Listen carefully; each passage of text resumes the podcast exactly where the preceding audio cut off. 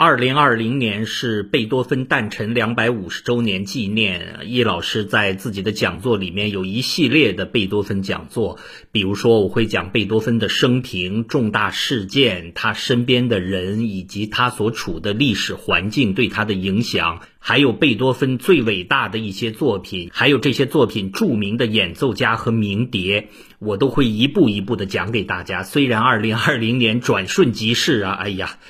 这一年大家都是怎么过的？我想多少年之后，我会坐在摇椅上跟我的孙子孙女讲起啊，爷爷的这一年是怎么过的？哎呀，过得真是好快呀！但是，一生难忘的一段经历啊！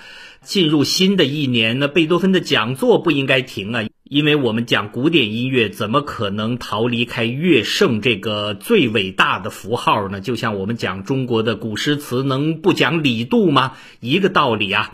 所以，易老师在接下来一系列的古典音乐讲座里，还会接着讲贝多芬的音乐专辑。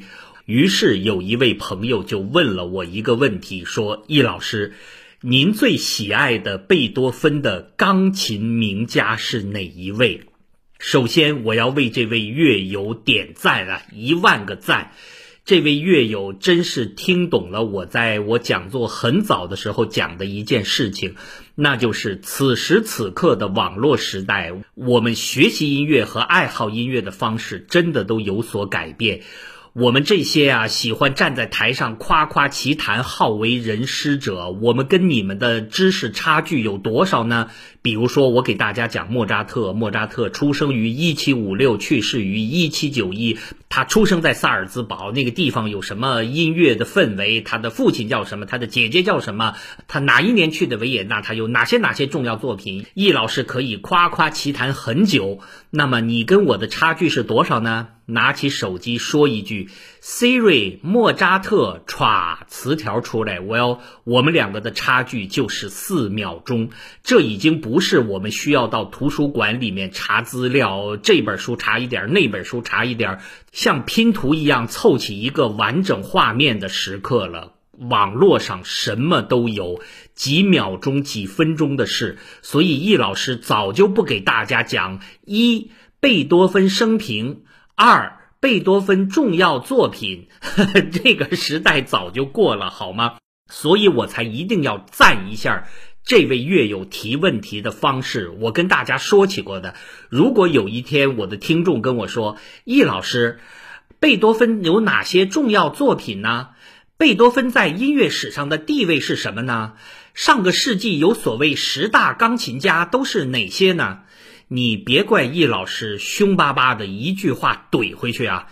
你自己不会上网查呀？你问我可不是嘛？有一些东西，比如说会有词条，会有惯例，会有大家很热炒的一些话题，有什么必要呢？你要愿意跟我交流的话，以及跟其他的乐友交流啊，我们可以交流一些完全私属的音乐体验。我非常感谢这位乐友您提出这样的问题呀。我最喜爱的，我心中最伟大的那位贝多芬的钢琴演奏家是哪一位？好，这我就可以跟你说了，因为我说的话，如果朗朗先生或者其他的音乐学院的教授听来哈哈大笑，这个家伙狗屁不懂，那个人哪行啊？真正最伟大的应该是谁谁谁？对对对。呃，您可以有您的观点，我恰恰作为一个半生不熟的音乐爱好者，我在我聆听的经历里面，我赏乐的经历里面，可能有一个无名小辈呀，曾经深深的感动过我，所以我就愿意把他的名次提前，就这么简单，这是完全私属的赏乐的见识，好吗？所以这位乐友的问题，我本来想回答哇。如果这个答案一出来，那可以惹恼了多少位好汉呢？我可以告诉你，我最爱的贝多芬的解释家仍然是我的偶像弗拉迪米尔·霍洛维兹。大家听了一定抓狂了，是吧？霍洛维兹的贝多芬和他的莫扎特是被人们最诟病的。多少人呢？我上次听了一位著名的乐评人说，他特别不喜欢 Horowitz，他甚至说呀，人们怎么会评选十大钢琴家里面还把 Horowitz 放在那么靠前？他根本排不上前十名。我上次听他演奏的《月光奏鸣曲》，那什么什么呀？呃，对对对，完全同意，他的贝多芬实在太独特，太独特了。所以这次我不说他，我不讲。我可以告诉大家的是，上个世纪所谓根红苗正的贝多芬的巨匠，包括了德奥派系的那三个人物威廉巴克斯，所谓的钢琴狮王啊，他的那个声音呢，真是德国人的那种啊，带着金石之声啊，仿佛坦克的履带在大平原上碾过的那种感觉呀，嘎啦嘎啦的作响啊。然后，William Kempff，这也是德奥乐派的巨匠。但是有意思的是，这两位人物却不是德奥乐派最堂正、最正统的传人。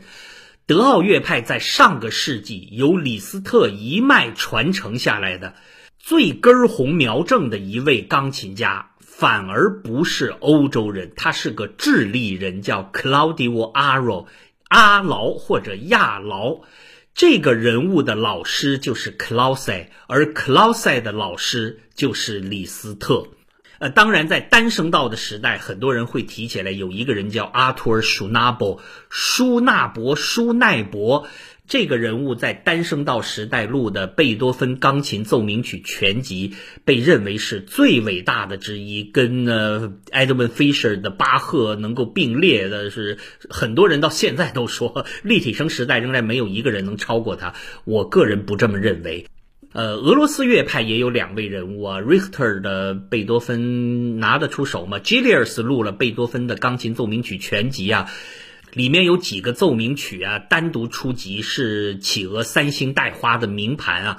但是如果非要让我讲，把我个人的爱好和大家的评选均衡一下吧，给大家介绍的那就是贝多芬在上个世纪立体声时代最伟大的那位演奏家吧，应该就是 William Kempff 吧。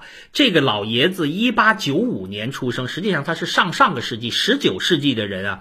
他一直活到一九九一年，哈，我们活了九十六岁啊！他是上个世纪贝多芬、舒伯特和舒曼的一代巨匠啊。有意思的是，他的巴赫，他明明是德奥乐派的人物，他的巴赫反而不是特别的出彩。他的师承关系也是非常清楚的，他的老师叫罗伯特·卡恩，罗伯特·卡恩的老师。就是勃拉姆斯，你想想这样的艺术传承啊，他能够偏执到哪里去啊？所以啊，肯普夫的勃拉姆斯也是一代权威啊。如果让我评价一下 William Kempff 的贝多芬，那就是我觉得他的贝多芬是最能够表现贝多芬那种百炼钢化为绕指柔的情感，既不造作，也不雄壮。那种外在的排山倒海的气势呢，他好像也赶不上阿罗和他的那位同胞啊，威廉巴考斯。但是他的音乐呀，很细腻，很清晰，音色也非常柔软。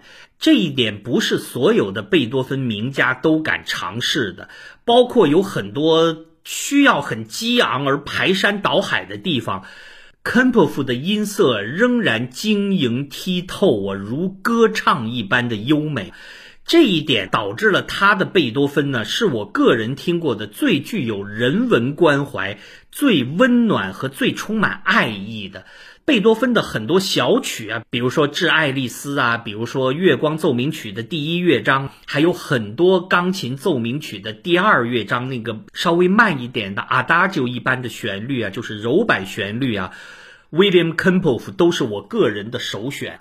有很多时候啊，人们在提到某些音乐演奏家的，尤其是老一辈音乐演奏家的时候啊，喜欢使用一个词，说他们拥有我们现代的艺术家。所没有的那种高贵的优雅，比如说小提琴家里面的 Tibo 啊，Franciscati 啊，比如说大提琴家里面的皮尔·夫尼耶啊，然后提到钢琴，我想到的一个就是演奏肖邦的 Rubinstein，一个就是演奏贝多芬的 William Kempff。他的贝多芬呢，新一代的年轻听众好像不太感冒，认为他的贝多芬啊没有那种内在的紧张度和张力啊，有的时候显得激情不足、温柔有余啊。可是这对我来说，这恰恰是那种心有猛虎、细嗅蔷薇的贝多芬才应该有的感觉。我跟大家在讲贝多芬的系列讲座里，已经讲了很多次了，贝多芬个人内心的挣扎，以及他对爱情和婚姻的渴望。他一生也没有得到，所以他既没有结婚，也没有孩子。但是这并不能说贝多芬人生留有什么遗憾，因为他把他所有的爱，那种温柔的爱，对人性的爱，对音乐的爱，对女性的爱。全都投射在他的音乐里面了，甚至某些时候，有人在贝多芬的那个时代呀，还使用什么色情啊、淫秽啊这样的词汇来形容贝多芬。本来我为此啊，你怎么能这么评价贝多芬？我很恼火的。但是后来一想，你们是不是在想说，贝多芬仍然充满着那种人的身心灵所共同应该有的那份柔情、那份爱？不是那种绝对的什么哲理思辨的那种爱，不是啊，就是男欢女爱，就是尘世的爱，这样才是一个有血有肉的乐圣。而这一点，如果要让我来评选的话，William Kempff 这位德国的钢琴巨匠是把这种情感做到极致的一位呀。好吧，那后面给大家放一响吧。上个世纪，我个人心中最伟大的贝多芬钢琴演奏家之一 William Kempff 演奏的贝多芬钢琴奏鸣曲。